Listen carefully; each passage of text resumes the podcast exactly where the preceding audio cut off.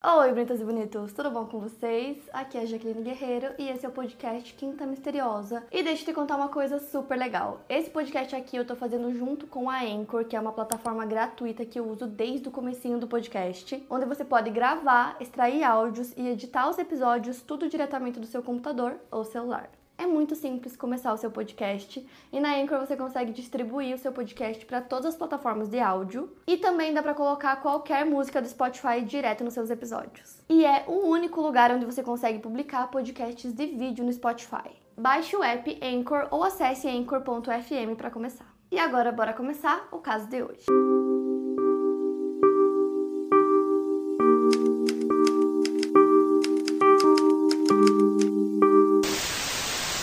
Caso que eu vou contar para vocês hoje é sobre a Brigitte Silaf. A data de nascimento dela não é revelada, mas eu fiz algumas contas de acordo com as datas, então ela tinha 41 anos na época do caso, então ela provavelmente nasceu entre 1947 e 1948. O nome da sua mãe era Lucilot e ela tinha um irmão chamado Wolfgang. Quando ela tinha cerca de 17 e 18 anos de idade, ela trabalhava como estagiária em um jornal. E lá ela conheceu Harold Mayer, que trabalhava como tipógrafo em uma pequena empresa. O Harold disse que a Bridget era uma jovem atraente, feliz e que amava a vida. Eles começaram a se relacionar e Bridget acabou engravidando. Na época, ter relações sexuais antes do casamento era crime. Por isso, o pai do Harold disse que eles deveriam se casar. Então, eles se casaram, a Brigitte tinha 20 anos de idade e o Harold tinha 22, e o Harold disse que tudo aconteceu muito rápido e ele achava que talvez eles não tenham se casado por amor na época, e sim porque eles precisavam se casar.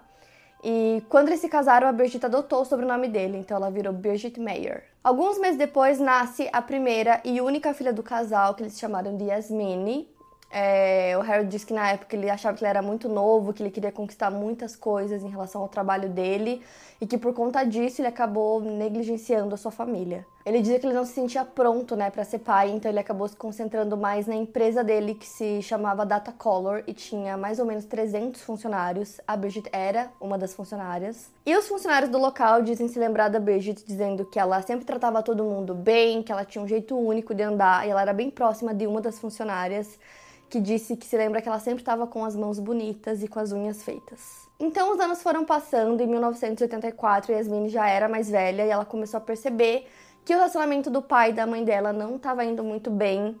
Ela percebia que eles tinham algumas discussões e que na verdade eles pareciam muito mais colegas de quarto do que marido e mulher. Então, pouco tempo depois disso, Harold sai da casa deles e aluga um apartamento para ele morar sozinho. Com isso, os familiares da Bridget perceberam que a separação foi muito difícil para ela. É, ela dizia que o Harold era o amor da vida dela, então ela não queria né, se separar.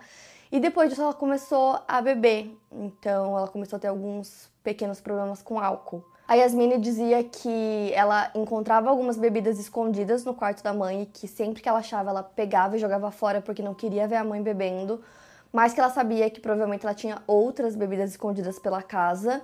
E aí, um tempo depois, a Brigitte descobriu que o Harold tinha uma namorada, então os dois sentaram, conversaram sobre isso. A Brigitte estava magoada com toda a situação porque ela ainda amava o Harold, mas ela disse que a conversa foi bem tranquila, que eles se acertaram, estava tudo certo.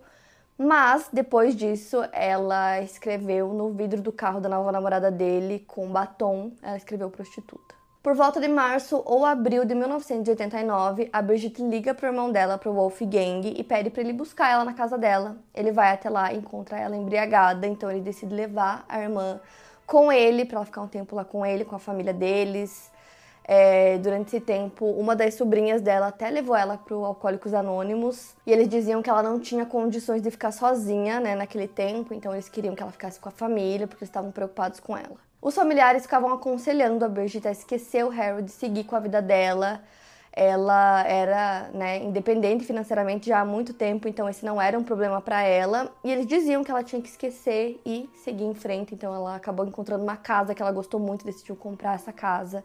Então ela começou a ficar animada e ansiosa por conta da casa, começou a se animar novamente. E nessa época a Yasmin já era mais velha, então ela não morava mais com os pais e a Brigitte já morava sozinha há dois anos. Ela acabou comprando essa casa, então ela estava morando em Brittling Moorburg, perto de Ludemburgo. E ela e o Harold iriam se divorciar, né, legalmente, e eles precisavam discutir os termos da separação, que incluíam o pagamento por parte do Harold a Bridget de cerca de 500 mil marcos alemães, que na conversão atual seria mais de 1 milhão e 300 mil reais. Eles combinaram de fazer isso no dia 14 de agosto de 1989. O Harold foi até a casa da Bridget depois das 9 horas da noite. Ela abriu a porta da casa, tudo parecia normal. O Harold disse que não sentiu cheiro de bebida. Eles conversaram por cerca de 20 minutos, depois ele foi embora, chegou em casa e foi dormir. Por volta das 10 horas da noite, a Bridget liga pra mãe dela e conta que a conversa foi super tranquila, super direta, que tava tudo certo. Depois ela ligou pra uma amiga dela e depois ela ligou pra Yasmine e ela também contou, né, que tinha dado tudo certo no fim das contas. E aí a Yasmine perguntou o que ela ia fazer depois que ela desligasse o telefone. Ela disse que já estava deitada, que ela ia dormir, mas que no dia seguinte a primeira coisa que ela ia fazer seria ligar para a filha. Depois disso, elas desligam e a Yasmine conta que ela foi dormir também e que à meia-noite em ponto ela acordou, tipo, acordou assustada, assim, ela olhou pro relógio e viu que era meia-noite em ponto e que ela sentiu que alguma coisa horrível tinha acontecido. Na manhã seguinte, bem cedo, a Yasmine acorda e a primeira coisa que ela faz é ligar para a mãe dela, só que ninguém atendeu. E ela achou muito estranho porque sempre que ela falava que ia ligar, ela ligava. Então ela começou a ficar preocupada e ela decidiu pegar um táxi e ir até a casa da mãe Chegando lá, ela tocou a campainha várias vezes, mas ninguém atendeu. A Yasmine também percebeu que a cortina que a mãe dela sempre abria todas as manhãs estava fechada, então ela decidiu entrar na casa. Quando ela entrou, a primeira coisa que ela encontrou foram as gatas da mãe dela, e ela disse que elas estavam se comportando de uma maneira meio esquisita. Então ela começou a procurar a mãe pela casa, e ela disse que toda vez que ela abria um cômodo diferente, ela estava com medo de encontrar uma cena horrível. Ela procurou pela mãe na casa inteira e não encontrou nada. A essa altura ela já estava muito preocupada, então ela liga pro pai dela, conta, né, que ela foi até a casa da mãe dela, que ela não estava lá, e pergunta se ele sabia o que poderia ter acontecido. E ele respondeu que ela tinha comentado que ela iria para uma outra cidade para comprar alguns móveis. Porém, o carro da Bridget estava na garagem, então ela sabia que não era isso que tinha acontecido e ela decidiu ligar pro tio dela, pro Wolfgang, que é irmão da Bridget, e, inclusive, ele era o chefe da polícia criminal de Hamburgo, então ela liga pro tio, conta que a mãe dela desapareceu. E logo depois, o Wolfgang liga pro chefe da unidade de investigação criminal de Lunenburgo, que é a cidade que a Brigitte morava, perguntando se ele já sabia, né, sobre o desaparecimento da Brigitte. Ele disse que sim. E o Wolfgang pediu para que os policiais tratassem o caso de Brigitte como uma cena do crime. Então, no mesmo dia, no dia 15 de agosto de 1989, as buscas começam. Os policiais Donert e Manfred visitaram a casa da Bridget para verificar se eles conseguiriam encontrar alguma pista sobre o desaparecimento dela. Não haviam sinais de violência, nem confronto físico, não tinham sinais de sangue, de luta, nada. A única coisa que eles encontraram foi uma pegada na terra molhada no jardim da casa, e a pegada apontava para a direção de dentro da casa. Porém, eles não conseguiram conectar essa pegada a ninguém. Segundo o Wolfgang, quando um adulto desaparece, existem quatro possíveis causas ou motivos. A número um é quando a pessoa diz que vai sair para comprar alguma coisa, mas na verdade ela some, desaparece, muda de cidade pelos próximos 30 anos ou para sempre. Essas pessoas são chamadas de desistentes. A segunda causa possível é acidente, a terceira suicídio e a quarta crime. Quando Yasmine foi na casa da mãe dela naquela manhã, antes da polícia, ela percebeu que tinha um cofre portátil da cor verde aberto com fotos antigas e que ele estava cheio de cinzas de cigarro, como se tivesse sido usado como cinzeiro. Ela disse se lembrar de ter visto o cofre em cima da mesa da cabeceira, porém nos relatórios policiais é descrito que o cofre estava no chão. A Yasmine também se lembra de ter visto uma garrafa de bebida e duas taças de champanhe, uma delas com uma marca de batom, o que poderia sugerir que a Bridget estava acompanhada. O Harold se lembra dela estar bem arrumada naquela noite, usando uma blusa nova, e ele sabia que ela provavelmente não teria se arrumado para ele. Ele até perguntou se ela estava esperando visita, mas ele disse que ela se esquivou da pergunta. A mãe da Bridget sempre perguntava pro Wolfgang, né, pro filho dela, se ele poderia fazer algo para ajudar na busca, só que o problema é que Lunenburgo, a cidade que ela morava e que ela desapareceu, fica a cerca de 60 quilômetros de Hamburgo, onde o Wolfgang trabalhava. Então ele sempre pedia informações sobre o andamento da investigação, mas tecnicamente ele não podia fazer nada, porque ele não era o responsável pelo caso. Ainda no dia 15 de agosto, a polícia estava fazendo buscas usando cães farejadores e helicópteros. O policial Manfred disse que existe uma estatística da Polícia Federal que trata de pessoas desaparecidas que nunca foram encontradas, e muitas dessas pessoas desaparecem e não querem ser encontradas. Então a polícia precisava investigar a possibilidade de que ela simplesmente quis desaparecer, quis fugir. É, ela tinha uma amiga no México, então eles começaram a investigar se ela teria ido para o México. Só que a família, desde o início, nunca acreditou que ela teria fugido, Primeiro porque ela deixou muita coisa para trás, né? Ela tinha as duas gatas dela que ela amava muito, a filha dela que era a coisa mais importante do mundo para ela, então para eles assim não fazia sentido que essa fosse a explicação. Até o Harold disse que ela tinha um ótimo caráter e que ela jamais faria isso. Nos primeiros dias de busca, Ninguém sabia onde ela estava, o que poderia ter acontecido, e o Harold decidiu que eles não iam ficar parados esperando que alguma coisa acontecesse. Então ele imprimiu diversos panfletos com a foto dela, distribuiu, colocou a foto dela em outdoors, no jornal. Eles estavam fazendo assim de tudo para chamar a atenção das pessoas pro desaparecimento dela, tudo que pudesse ajudar no caso. Então, basicamente, a família queria que as pessoas ouvissem e soubessem do caso, né, que ele ficasse conhecido rapidamente então, o Harold e a Yasmine foram para a TV também para falar sobre o caso. O caso apareceu em um programa de pessoas desaparecidas eles anunciavam uma recompensa de 10 mil marcos alemães para quem ajudasse com uma informação relevante para o caso. Depois que o caso apareceu nesse programa, a polícia recebeu 105 denúncias e várias pessoas alegando terem visto a Brigitte em vários lugares, até em países diferentes. E aí, no dia 29 de agosto de 1989, duas semanas depois do desaparecimento, a identidade da Brigitte foi encontrada na central dos Correios de Hamburgo. As correspondências de todas as caixas de correio de Hamburgo vão para lá. Essas cartas são recolhidas várias vezes ao dia. Ela havia sido enviada no dia anterior por uma pessoa desconhecida. A polícia se questionou se ela poderia estar viva. Conseguiram determinar que a identidade veio de uma caixa de correspondência do noroeste de Hamburgo. Isso indicava que não poderia ter sido a própria Birgit que a colocou lá. Os funcionários do correio não lembravam de terem visto quem poderia ter colocado a identidade lá. Depois de dois meses, o Wolfgang pressionou a promotoria de justiça local para abrir uma investigação criminal. Essa investigação seria aberta contra pessoas desconhecidas, pois eles ainda não tinham um suspeito. A polícia não estava considerando como um possível crime apenas como um desaparecimento. Um processo foi aberto e nesse momento eles tinham mais opções de investigação. Eles começaram a se questionar quem se beneficiaria desse crime e chegaram à conclusão de que o Harold poderia ser essa pessoa. Ele começou a ser considerado um suspeito porque se o divórcio do casal tivesse sido um divórcio normal, ele teria que pagar uma quantia maior do que foi combinado com a Bridget. A polícia acreditava que era um ponto que valia a pena ser investigado. Então, Harold foi interrogado entre 6 a 8 horas e a polícia tentava pegar uma confissão dele, é, falando sobre isso, né, dizendo que a motivação seria essa, porque ele não queria pagar esse valor para Bridget, então ele teria cometido crime.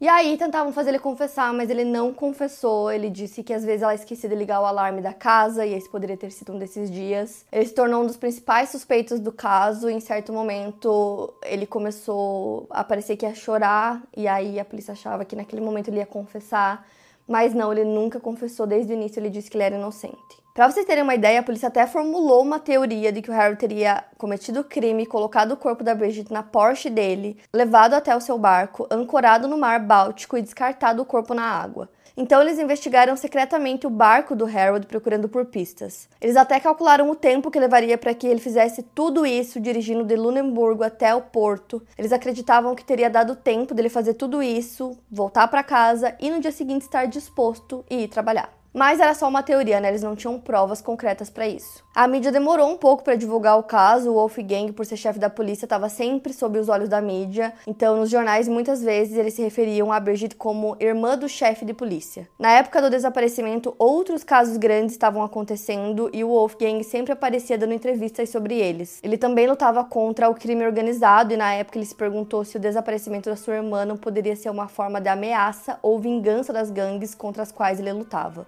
A unidade de crime organizado investigou isso e eles começaram a observar o Wolfgang para ter certeza de que ele não estava sendo seguido. Só que aí a amiga da Brigitte, que foi uma das últimas pessoas a conversarem com ela, né, um dia antes dela desaparecer, ela lembrou que a Brigitte mencionou um homem que ela conheceu na primavera daquele ano, na festa de aniversário da vizinha dela. Então ela acabou se aproximando desse homem, ela disse que ele era o jardineiro da vizinha dela, e ela se referia a ele como um amigo colorido. No dia 26 de outubro de 89, esse homem foi interrogado pela polícia como testemunha. Seu nome era Kurt Werner Wichmann. Durante o interrogatório, Wichmann disse que nessa festa de aniversário eles beberam vinho e champanhe juntos. Ele disse que ela estava bêbada e mais tarde ele levou ela para casa. E havia material no histórico do Wichmann que permitia que a polícia o investigasse de maneira mais profunda, porque ele já tinha cometido crimes graves, inclusive ele já tinha até sido preso. O álibi que ele apresentou para a noite em que a Brigitte desapareceu foi o de que ele estava passeando com o cachorro. Ele disse que a esposa dele, Alice, poderia confirmar. Não era um álibi forte, a polícia não chegou a checar.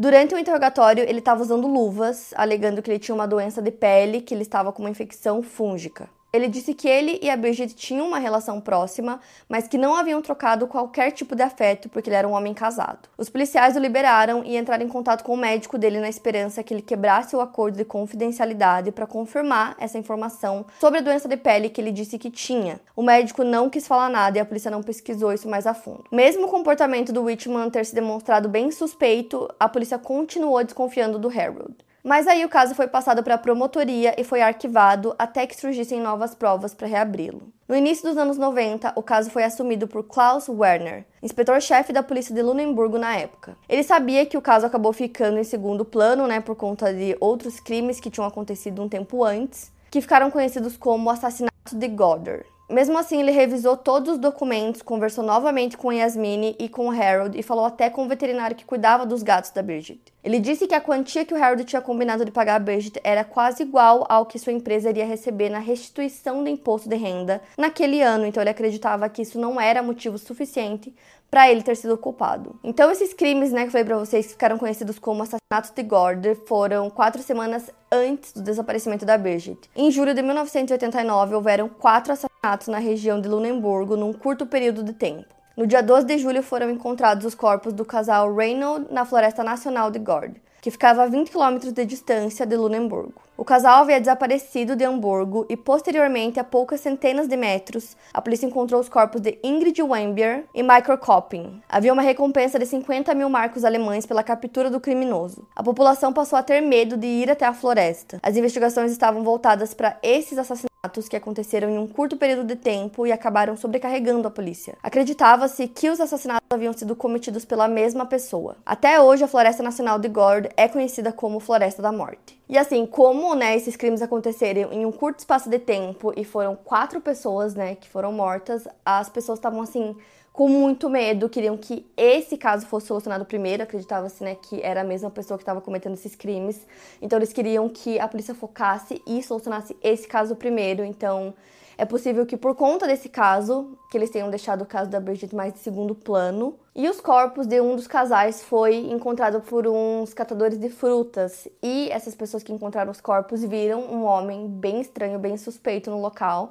Então eles descreveram esse homem para a polícia. Eles disseram que viram um homem carregando o que parecia ser um saco bem grande ou uma mochila grande. Eles disseram que esse homem parecia ser uma pessoa bem sombria, que ele passou por eles e seguiu em direção é, na floresta, de onde depois eles encontraram né, os corpos do segundo crime. Então a polícia se baseou é, no que essas pessoas falaram sobre o homem, como ele se parecia, e fizeram um retrato falado. E aí a polícia publicou no jornal que a possibilidade de uma ligação entre o caso da Bridget com os casos da floresta tinha sido completamente descartada.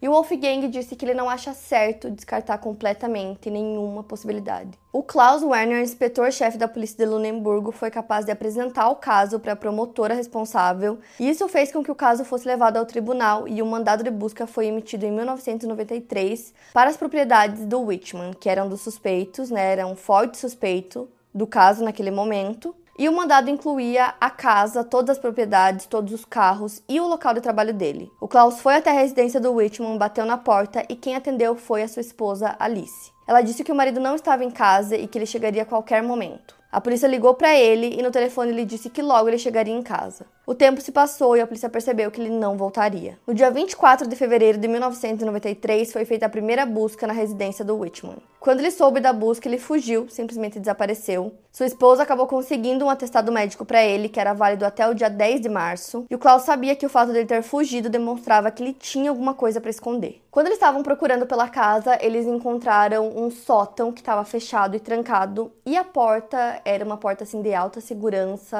era prova de som e ela estava trancada. Então eles pediram, né, para Alice abrir a porta para eles investigarem. Ela disse que ela não tinha a chave da porta, que as únicas pessoas que poderiam entrar eram o Whitman e o irmão dele, que mais ninguém estava autorizado a entrar, nem mesmo ela. Mas os policiais decidiram arrombar a porta e entrar no local, e aí eles começaram a chamar esse local de quarto secreto. Lá dentro eles encontraram um compartimento secreto que tinha várias coisas que eles acreditavam que poderiam estar relacionadas ao caso da Bridget. E tinham muitas coisas lá, tinham algemas, um rifle, um revólver modificado, muita munição, material de imobilização, correntes, silenciadores, facas, um colete à prova de balas, material para injeções, para anestesia e também uma algema que tinha sangue. Então, todas essas coisas começaram a aumentar ainda mais, né? Suspeitas que a polícia estava tendo em cima do Richmond, então ele começou a ser procurado ativamente. O Wolfgang acabou recebendo uma ligação, mas ele não estava lá na delegacia no momento, então anotaram para ele o recado. E era um homem dizendo que ele não tinha nada a ver com o caso da Bridget e que eles estavam em cima da pessoa errada. A polícia sabia que o Richmond tinha ido para uma cidade vizinha e que ele ficava lá um tempo e que durante a semana ele foi para casa dele por um momento também. E isso enquanto ele estava foragido, então no dia 5 de março de 1993, completavam nove dias que ele estava foragido. E aí a polícia encontrou um dos carros dele, um Golf, estacionado próximo da casa dele. E a polícia estava com a esperança de que ele iria entrar no carro, então eles ficaram em uma certa distância, esperando que ele aparecesse, mas ele não apareceu, então eles foram ver o que tinha no carro. Tinha um saco de dormir do exército, uma jaqueta de couro, óculos de visão noturna, mapas de ruas de toda a Alemanha, suprimentos. A impressão que aquilo passava para a polícia é que ele utilizava aquele carro para observar e talvez tentar caçar pessoas. Então a polícia local enviou um pedido para a polícia federal para que eles enviassem algumas pessoas para auxiliar na revista, né? Eles queriam fazer uma nova busca na casa do Whitman. Então, dessa vez, eles acreditavam que eles iriam encontrar provas mais incriminadoras, eles achavam que tinha como fazer uma busca bem mais minuciosa. Então, eles usaram detectores de metais e cães farejadores para auxiliar na busca. E nisso, eles começaram a procurar, e com o detector de metal, teve em um certo ponto ali que começou a pitar muito, e eles começaram a cavar e encontraram um carro, e esse carro estava enterrado. Eles desenterraram o carro e os cães não paravam de latir pro porta-malas do carro e no banco de trás também tinham algumas manchas de sangue. Eles averiguaram a placa do carro e era um carro financiado que não tinha nenhum ano e ele foi licenciado na primavera do ano anterior. Era um carro vermelho estilo esportivo, não muito comum na Alemanha porque era um carro importado dos Estados Unidos. Durante o período em que ele estava fugindo, Whitman foi parado pela polícia em um semáforo em Lunemburgo e o carro que ele estava usando, uma Mercedes, tinha uma denúncia de ter sido roubado, por isso ele foi parado. Ele falou para os policiais que ele mesmo tinha feito essa denúncia porque ele queria esconder alguma coisa de sua esposa. Os policiais acreditaram, fizeram um relatório e foram embora. Nessa altura, a polícia de Lunenburg já tinha investigado 1.620 pistas no caso dos assassinatos de Gord e não tinham encontrado um suspeito. No dia 20 de março de 93, por volta das 9 horas da manhã, o Harold recebe uma ligação em sua empresa e ao atender o telefone, ele sabia que era o Whitman. O homem disse: Então é isso que eu recebo e tudo graças a você e seu cunhado. Terá notícias minhas em breve. O Harold perguntou quem estava falando e o homem disse: Você sabe quem eu sou. A polícia acreditava que o Whitman queria se vingar. Já faziam 24 dias que ele estava foragido. Mais de 20 dias depois disso, no dia 11 de abril de 93, Dia da Páscoa, ele estava em casa. A esposa conversou com a polícia e disse que ele saiu de casa por volta das 9 horas da noite. Ela perguntou o que ele planejava fazer e ele disse que era melhor que ela não soubesse. Em 15 de abril, ele se envolveu em um acidente de carro em uma estrada perto de Bad Wimpfen e a polícia foi chamada. Eles registraram um acidente e aproveitaram para dar uma olhada no carro. Eles viram peças de metralhadora e munição que haviam sido escondidas no veículo, assim como grandes somas de dinheiro e vários cheques o Whitman foi temporariamente detido e levado à polícia de Helbron. Eles tiraram suas digitais e sua foto para fichá-lo. E ele foi preso por violar a lei de controle de armas de guerra. Os policiais que o prenderam não sabiam que ele era foragido. No dia 20 de abril, ele foi transferido da penitenciária de Helbron para uma penitenciária em Hamstein. Os policiais de Lunenburgo foram até o local para coletar uma amostra de sangue dele. Com isso, a polícia começou a suspeitar que ele havia cometido outros crimes graves. Porém, a investigação precisou ser interrompida porque o Whitman tirou a própria vida em sua cela e era proibido investigar pessoas mortas. A polícia de Lunenburgo continuava acreditando que o culpado do desaparecimento da Bridget poderia ser o Harold. Em 2006, o Wolfgang se aposentou como vice-delegado-geral da polícia. Falar sobre o desaparecimento de sua irmã era um assunto doloroso para a família. O pai deles havia morrido um ano antes do desaparecimento da Bridget e as duas perdas foram muito pesadas para a mãe deles. Ela tentou tirar a própria vida duas vezes. Agora que ele já estava aposentado, o Wolfgang fez um acordo de cavalheiros para ter acesso aos arquivos do caso de sua irmã, sem que para isso ele precisasse de um advogado. Ao ler os arquivos do caso, ele percebeu que muitas atitudes que foram tomadas não faziam sentido do ponto de vista forense. Haviam muitas perguntas sem resposta e por isso ele precisava conversar com colegas que fossem especialistas para tentar entender melhor coisas que ele não sabia. Então ele se juntou ao investigador criminal Reinhard Cheddar e juntos eles decidiram que a psicóloga Claudia Bruckmann deveria se juntar à equipe. O advogado Gerhard Strait se juntou também para conseguir que eles tivessem acesso a mais arquivos do caso. O ponto principal dessa investigação independente era encontrar a Bridget. E eles descobriram que a polícia não tinha feito tudo que podia na época que o caso aconteceu, porque a porta da varanda estava aberta e também tinha aquela pegada que eu falei para vocês que nunca foi tipo investigada direito, então são duas coisas que poderiam indicar que havia acontecido um crime ali, são coisas que eles poderiam ter identificado desde o início pro crime, pro crime não, pro caso ser tratado como um caso criminal desde o início, o que não foi, né? É, eles trabalharam muito com a possibilidade que talvez ela tivesse fugido, que ela mesmo quis desaparecer, até que virou realmente um caso criminal. Também tinham vários itens dela que tinham sumido da casa, tinham sumido roupas, o chaveiro, a bolsa, os óculos e também o relógio dela. Então todas essas coisas tinham sumido da casa. Também haviam cinzas de um cigarro de uma marca que ela não fumava, da marca Benson e Hedges, o que poderia né, ajudar na investigação, que o suspeito, né, fumasse esse cigarro específico. Descobriram também que tinha um lenço de papel amassado no chão do quarto, que poderia ter sido usado para drogá-la, mas já tinham passado muitos anos, é, não tinha sido preservado da maneira correta, então não tinha como saber. E também uma das vizinhas da Bridget disse que lembra de ter ouvido o motor de um carro ligado uma e meia da manhã e que ficou ligado por um bom tempo, e que ela até não conseguiu dormir por conta desse barulho, então essa era uma informação importante, né? Eles acabaram levantando a teoria de que talvez é, tinha uma pessoa dentro desse carro esperando enquanto outra pessoa entrou na casa da Bridget e sequestrou ela. E no início das investigações foi falado também sobre uma bolsa de plástico que aparentemente a Bridget levava para todo lado e que ela dizia que dentro dessa bolsa tinham várias provas que poderiam colocar o Harold na cadeia. Já o Harold disse que ele não entendia por que ela estava com essa ideia na cabeça, já que segundo ele não tinha nada que ela pudesse usar para incriminá-lo. Porém, a polícia suspeitava de um incêndio que aconteceu oito meses antes do desaparecimento da Bridget, e esse incêndio aconteceu nas instalações da empresa do Harold. Então tinha essa teoria de que o Harold tinha incendiado a própria fábrica de propósito e que os danos chegaram a 9 milhões. E caso se tratasse de um incêndio criminoso, seria por fraude de seguro, né, para poder pegar o dinheiro do seguro do local mas isso nunca foi provado. Mas a equipe né, de investigação independente do irmão da Brigitte queria focar no Whitman, eles acreditavam que ele era o culpado, que o foco tinha que ser ele e não o Harold. Só que para isso eles precisavam reunir evidências suficientes para poder entregar para a polícia para que eles né, voltassem a investigar o caso. E conforme eles foram investigando o Whitman, eles perceberam que ele tinha várias conexões em outros casos além do da Bridget. O Whitman nasceu no dia 8 de julho de 1949, a sua família se mudava bastante, e em 1950 eles se mudaram para um centro de refugiados. Um local onde pessoas de baixa renda iam morar. O local era precário e eles não tinham nem rede de esgoto. O pai do Whitman era um homem violento e ele faltava muito à escola.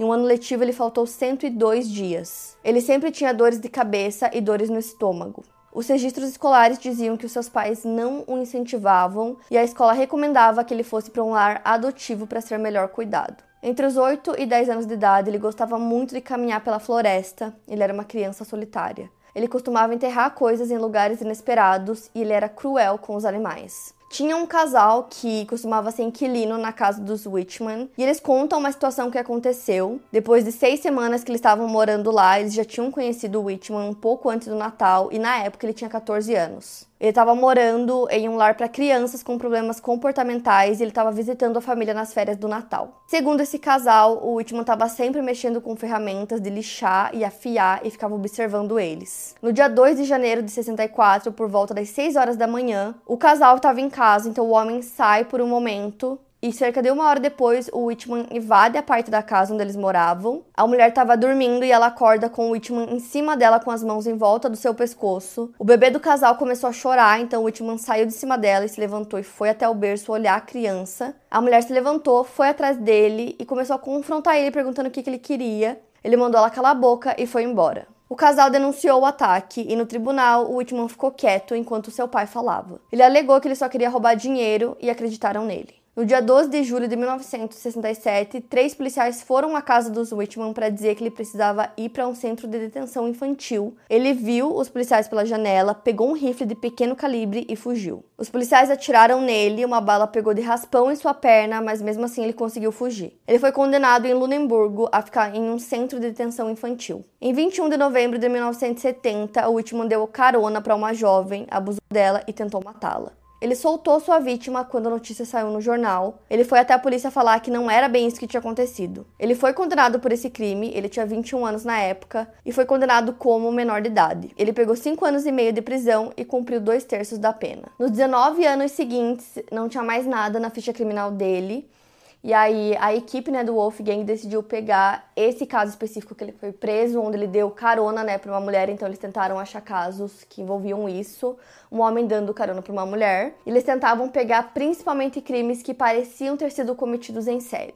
Não demorou muito para eles encontrarem alguns crimes que aconteceram nas discotecas em Cuxhaven. Foram assassinatos que aconteceram em 1977 a 1986 e todo ano tinha uma mulher desaparecida. Em 1993, a casa do Whitman foi revistada novamente e eles encontraram um mapa onde tinham várias marcações por esse mapa, e usando essas marcações eles conseguiram ligar ele a esses casos que aconteceram em Cuxhaven. O Whitman trabalhava como jardineiro de cemitério, ele trocava de patrão várias vezes, ele mentia muito, falsificava fatos, forjava diplomas, ele falsificou um ótimo currículo para si mesmo, procurando por empregos que supostamente já teve na Espanha com ótimas referências sobre ele, que depois a polícia descobriu que que eram alegações forjadas. Ele vivia uma vida de aparências e usava mulheres para manter essa fachada. O casamento dele com Alice escondia a vida paralela que ele levava, inclusive ela já tinha reclamado com o vizinho sobre o Whitman se relacionar com outras mulheres. Os investigadores sabiam que o Whitman tinha um emprego e recentemente tinha vendido uma casa, mas ele sempre estava mal de dinheiro.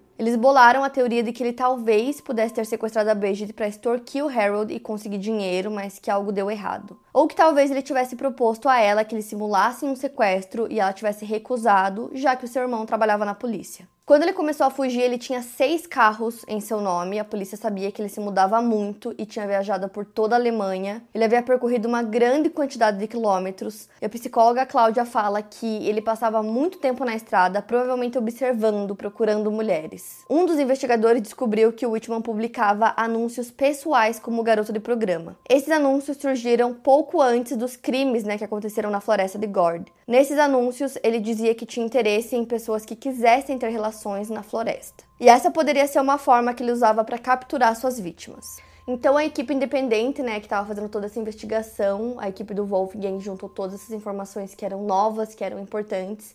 Eles levaram, né, para Lunemburgo e entregaram para a polícia de lá, mas eles estavam super relutantes, eles não queriam reabrir o caso porque o Whitman estava morto. Eles diziam que não tinha como investigar uma pessoa morta, que não tinha como ela ser presa, né, e não tinha como eles tomarem as medidas legais. E nisso eles decidiram continuar investigando e foram encontrando até mais coisas sobre ele. Ele acabou conseguindo contato com algumas mulheres por conta desses anúncios que ele colocava, e uma dessas mulheres, ela era casada, mas o casamento dela estava numa fase ruim, então ela respondeu um dos anúncios porque ela queria só alguém para conversar, assim, para flertar. Ela disse que não era nada demais. E ela disse que ela gostava muito dele, que ele era muito amigável, que ela gostava de conversar com ele, que ela falou sobre os olhos dele, que um dia os olhos pareciam amigáveis, no outro nem tanto. E eles costumavam ir de carro até a floresta e lá eles ficavam andando pela floresta, conversando. E ela disse que teve um dia que ele simplesmente pegou e colocou a mão no pescoço dela e ela afastou ele. Outra vez ela disse que foi até a casa dele e que ele queria algemar ela em um aquecedor e ela correu e disse que com ela ele não faria isso. E ela via todas essas coisas como brincadeira, não achava que era nada demais. E ela conta que teve um dia que ele foi até a casa dela, que ele estava diferente do normal e que ele estava muito bravo. Ele começou a exigir que ela fugisse com ele, que eles forjassem um sequestro para que o marido pagasse, né, um valor para ele. E ela disse que não ia fazer isso porque ela era casada, que ela tinha filhos, que ela não ia fazer isso. Ela disse que eles discutiram feio e que depois ele foi embora e que ele demorou para voltar, ficou um tempo sem ir até lá e quando ele ia tratava ela com frieza demonstrando que ele não queria mais nada. Depois que ele tinha fugido em 93, ele foi para a região onde aconteceram os desaparecimentos de 1977 a 1986. E antes de tirar a própria vida, ele também escreveu uma carta na qual ele não demonstrava vergonha, culpa ou arrependimento. Ele pedia para que a sua esposa e o seu irmão fizessem um esforço para manter a integridade da casa, que eles não vendessem o imóvel e que ela fosse mantida na família. O irmão do Whitman era bem próximo dele, então ele tinha permissão para entrar no quarto secreto, e por isso o Wolfgang tentou se aproximar dele pedindo ajuda, né, para encontrar a Birgit, mas o irmão não revelou nada. Haviam poucas coisas que indicavam que a Brigitte seria encontrada na propriedade do Richmond. Em 2012, a polícia e a promotoria pararam de investigar o caso e o Wolfgang começou novamente sua própria investigação.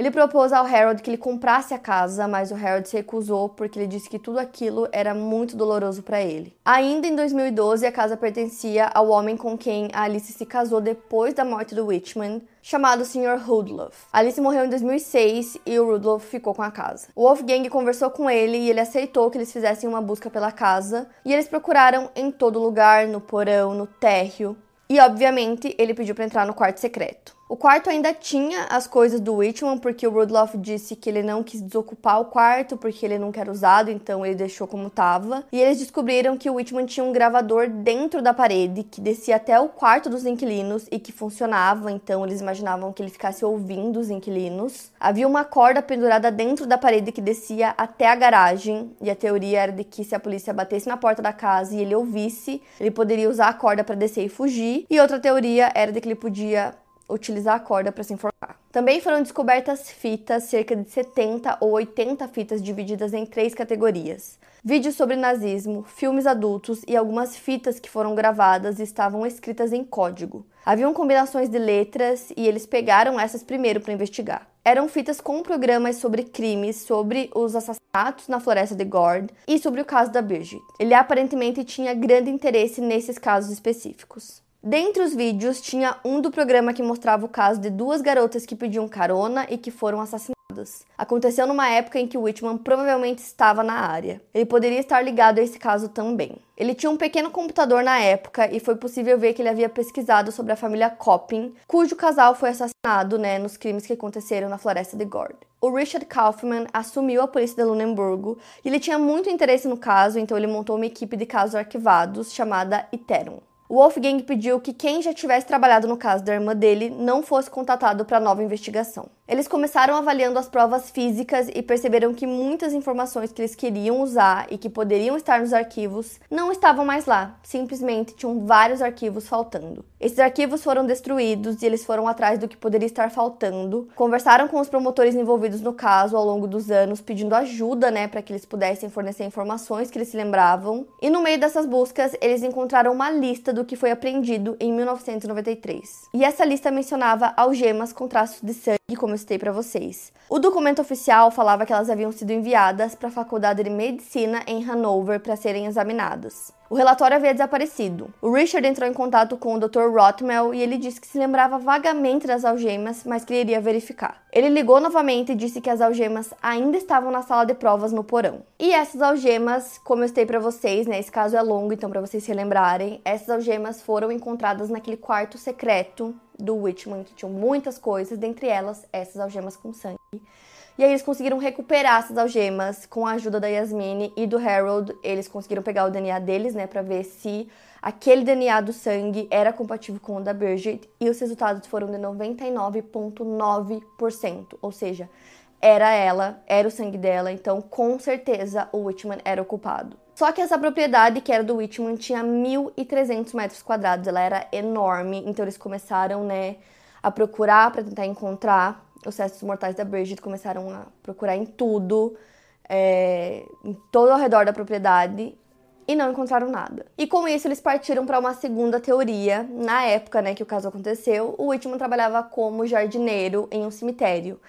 Então, eles achavam que talvez ele tivesse colocado o corpo em uma das covas antes que chegassem com um caixão para colocar na cova, assim ninguém ia conseguir descobrir. Com isso, eles conseguiram uma autorização e eles exumaram seis túmulos que estavam abertos na época do desaparecimento da Bridget. Depois, eles coletaram amostras de DNA de cada um dos túmulos para ver se em algum deles tinha DNA da Bridget não tinha em nenhum, então depois disso a promotoria decidiu que eles iriam encerrar a investigação do caso. Só que para o Wolfgang isso não era suficiente, ele já tinha ido muito longe, ele decidiu que ele iria continuar investigando sim, então ele decidiu fazer a própria busca na casa do Whitman no Dia das Mães. E para essa busca eles foram aconselhados não oficialmente por especialistas forenses, o que eu achei bem curioso. E além de toda a equipe, né, que já tinha sido formada pelo Wolfgang, também tinha o ex-chefe da promotoria de Hamburgo, o chefe do departamento forense de Hamburgo, o advogado e a antropóloga, todos eles lá juntos para fazer essa busca. Então, cada um deles trouxe uma perspectiva a partir do que eles conheciam do Whitman sobre onde o corpo poderia estar. Eles se separaram e cada um fez uma busca minuciosa. Depois eles se reuniram para compartilhar as impressões que eles tiveram e eles encontraram um poço de inspeção na primeira garagem que tinha 80 centímetros de profundidade. O normal seria que tivesse 180 centímetros. Então surgiu a dúvida em relação a esse poço, por que, que, ele era tão baixo? Em uma das laterais do poço havia um buraco de onde saía uma areia clara. No mesmo dia, o Wolfgang ligou para o Richard e disse que eles tinham encontrado algo peculiar que ele deveria averiguar. Nos dias seguintes, ele foi lá com outros policiais e um cão farejador. Tinha uma câmara atrás do buraco, o cão farejador não sentiu nenhum cheiro diferente e a polícia disse que não havia nada, não quiseram continuar procurando. Mas a equipe de investigação independente continuou. No dia 29 de setembro de 2017, eles voltaram à casa para cavar o local e eles contrataram um empreiteiro para fazer as escavações. Depois, a antropóloga fez a escavação minuciosa e tirou o que os outros achavam que era um pequeno graveto, mas ela disse que na verdade era o osso do metatarso e que definitivamente era humano. Eles ligaram para Klaus, o chefe do departamento forense, que foi até o local. Eles continuaram cavando e assim foram tirando as partes do corpo. Cobriram que foi colocada primeiro a cabeça, empurrando o corpo para baixo e depois as pernas dobradas, também pressionando o corpo. Quando o quadril foi retirado, a antropóloga sabia que era um quadril feminino. Eles tiraram o esqueleto inteiro e no final havia um saco plástico com uma corda em volta e o crânio estava dentro. Quando eles abriram esse saco plástico, ao lado do crânio, na parte onde ficaria a orelha, tinham brincos. O Harold estava presente no momento em que isso estava acontecendo e no momento que ele olhou, ele reconheceu e disse que ele reconhecia aqueles brincos porque ele mesmo tinha dado para Bridget. Então eles ligam novamente para o Richard e a polícia de Lunenburgo foi para o local de novo. Depois disso, eles escavaram toda a propriedade e foi feita uma busca bem mais minuciosa, né? Uma busca em larga escala com a ajuda da Polícia Federal. E foi aí que eles encontraram peças de roupas femininas, sapatos, óculos, carteiras, bolsas. Foram encontradas 400 peças. Eles tiraram fotos das peças e colocaram na internet para que o público pudesse ajudar a identificar essas peças. Uma mulher entrou em contato dizendo que ela havia sido atacada antes de 1993 e que ela tinha perdido suas botas, que eram idênticas às botas que eles tinham divulgado na foto. A psicóloga fala da possibilidade de existir um crime por trás de cada uma dessas peças. Foi feita uma autópsia no esqueleto e, através de radiografia, viram que havia um objeto parecido com uma bala no crânio. Presumiram que a Bridget foi baleada. Teorizaram que ele teria colocado o saco na cabeça para evitar que o sangue vazasse muito, ou que ele teria colocado o saco antes de matá-la. Eles concluíram que ela foi sequestrada e mantida no quarto secreto, podendo estar lá por horas, dias ou semanas. Foi realizado um funeral para ela no dia 20 de novembro de 2017. Depois que ela foi encontrada, a polícia iniciou um trabalho de investigar outros possíveis crimes do Witchman. Eles revisaram os assassinatos que aconteceram na floresta de Goddard e o carro do segundo casal assassinado estava em outro local muito distante. Eles concluíram que o criminoso foi embora com o carro das vítimas e depois de alguns dias estacionou o carro perto de uma estação de trem em Winsen. Na época, a polícia forense trabalhou bastante no carro para coletar provas. Foram feitos testes de DNA, posteriormente identificaram o DNA do Whitman, provando que ele estava no carro e provavelmente estava ligado aos assassinatos. A polícia achava que ele tinha um cúmplice. Esse suposto cúmplice foi preso, mas não conseguiram que ele confessasse e ele precisou ser solto. Sua identidade não foi revelada e a polícia continua investigando na esperança de que em algum momento eles vão ter provas suficientes para prendê-lo sem precisar de uma confissão. E é isso, gente. Esse caso eu fiz é, basicamente usando só o documentário O Desaparecimento de Bridget Mayer, que vocês encontram na Netflix. E assim, toda investigação para mim é muito doida. Eu amo trazer casos assim para vocês, que tem muita investigação e que as pessoas não desistem, porque assim, se não fosse o irmão dela, até hoje eles não saberiam o que aconteceu com ela, não teria um nome pro culpado, né? Por mais que ele esteja morto. Sabem quem foi, sabem o que provavelmente aconteceu, né? Acharam os restos mortais, isso é muito importante para dar paz para a família. Então, toda a investigação para mim é muito, muito incrível. Tudo que o irmão dela fez, montar uma própria equipe de investigação e no final conseguir solucionar depois de ouvir, né? A polícia falar várias vezes que o caso estava encerrado, que eles não iam continuar investigando. Ele continuou e solucionou o crime, né? O caso da irmã dele, então é muito doido. E é isso, para mais casos, siga o podcast Quinta Misteriosa e aproveite para avaliar em 5 estrelas se você gostou. Obrigada por ouvir e até o próximo caso.